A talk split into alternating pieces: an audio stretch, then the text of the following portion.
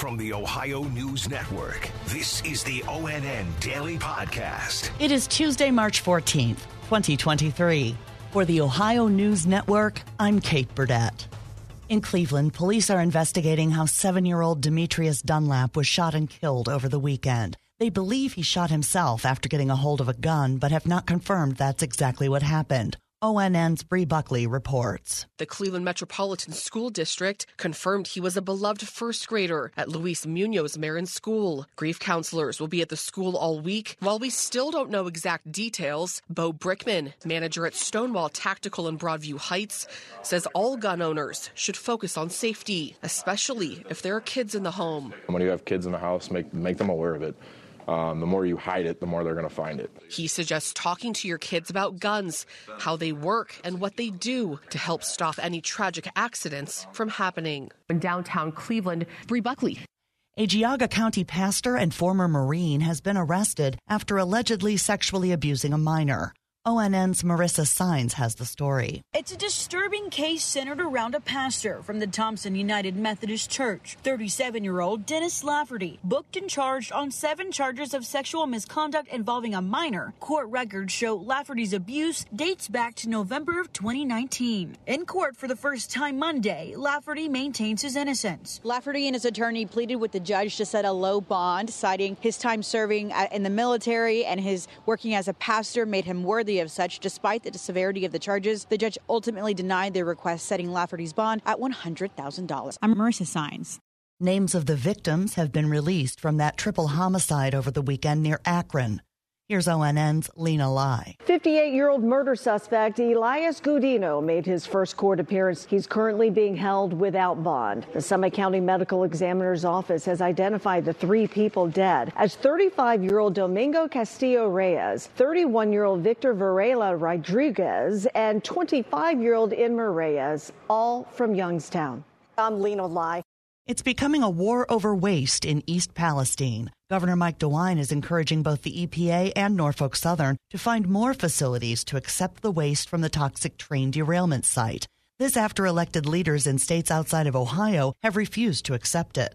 Senator J.D. Vance visited the site yesterday and expressed disappointment in the slow cleanup process. I, I learned that uh, the cleanup is still not proceeding apace and that we still have giant mounds of toxic chemicals and dirt uh, that have yet to be cleaned up. And so I'm very worried about that. I think that unfortunately a lot of the blame lies with the federal EPA refusing to properly quarterback this situation. So far, Norfolk Southern has removed about 3,100 tons of contaminated soil. But Governor DeWine tweeted late last week there were roughly 24,000 tons still sitting there. DeWine says he'll be back in East Palestine on Friday. The toxic train derailment in eastern Ohio has officials in other areas of the state reacting. ONN's Maureen Kyle explains. Cleveland City Council is now taking action, introducing a resolution on railroad safety. The goal is to protect Cleveland residents from the dangers of train derailments on the tracks that run through the city. Council will hold a special hearing on Tuesday. I'm Maureen Kyle. In Northwest Ohio, a Perrysburg woman says all of her belongings are gone after contractors she hired to fix and pack up her home sold everything. Here's ONN's Tiffany Tarpley in Toledo. Sandra Bouchamp says instead of doing the work, the contractor set up a flea market selling stuff from her home. When she confronted the contractors, they denied selling her things and then they went off the grid. The sentimental stuff that's really the hard part. Like my husband is deceased and they sold all of his books. And, you know, those were things that my children wanted. Well, she says she would like to move forward legally, but needs help. If you know anything about this, call police. In the newsroom, Tiffany Tarpley.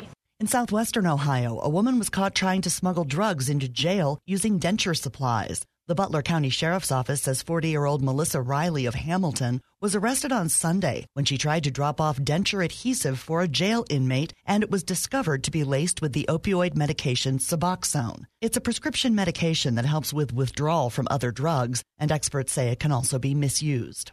In the western Columbus suburb of Hilliard, a group of parents want schools to remove several books from library shelves because they deal with LGBTQ topics. Cynthia Sheets is a parent who wants certain books out of schools. These conversations, if had should be between a parent and, and a child. Meanwhile, parent Sarah Myers doesn't want books banned. Because this is the time in their lives when they want when they have questions and they want to know. And reading a book, take a look, it's in a book. This is how we learn things. A spokesperson with the school district says there's a board policy to challenge a book, and it's as simple as sending an email to the district. Ohio Attorney General Dave Yost announced his lawsuit against First Energy should be able to continue.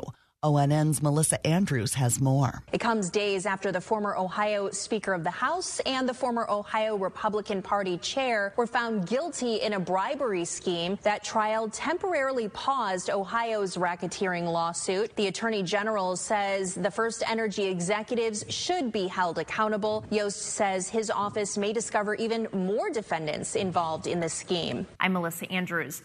Access to abortion is one step closer to being on the November ballot in Ohio. ONN's Lindsay Mills reports. The five member ballot board unanimously approved to allow the proposed measure to move forward. The decision certified the measure was one issue instead of multiple. The amendment would protect abortion rights until the point when a fetus is viable. Now, organizers will have to gather enough signatures to get the measure on the ballot. They have until July 5th to submit at least 413,000.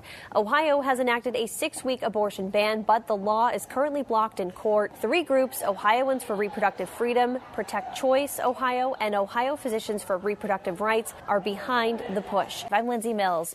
And today is Equal Pay Day, a day the U.S. marks to symbolize how far into the year the average woman must work in order to have earned what the average man earned the entire previous year. ONN's Tracy Townsend in Columbus has more on how city officials there are trying to close the pay gap. According to the American Association of University Women, full time women workers make 84% of what men with full time jobs are paid on average. That gap is even greater for women of color. Columbus City Council has passed legislation that would bar employers from asking job candidates about their salary or credit history under most circumstances. Columbus City Council President Shannon Hardin has said that he's excited that this could help close the pay gap. I'm Tracy Townsend.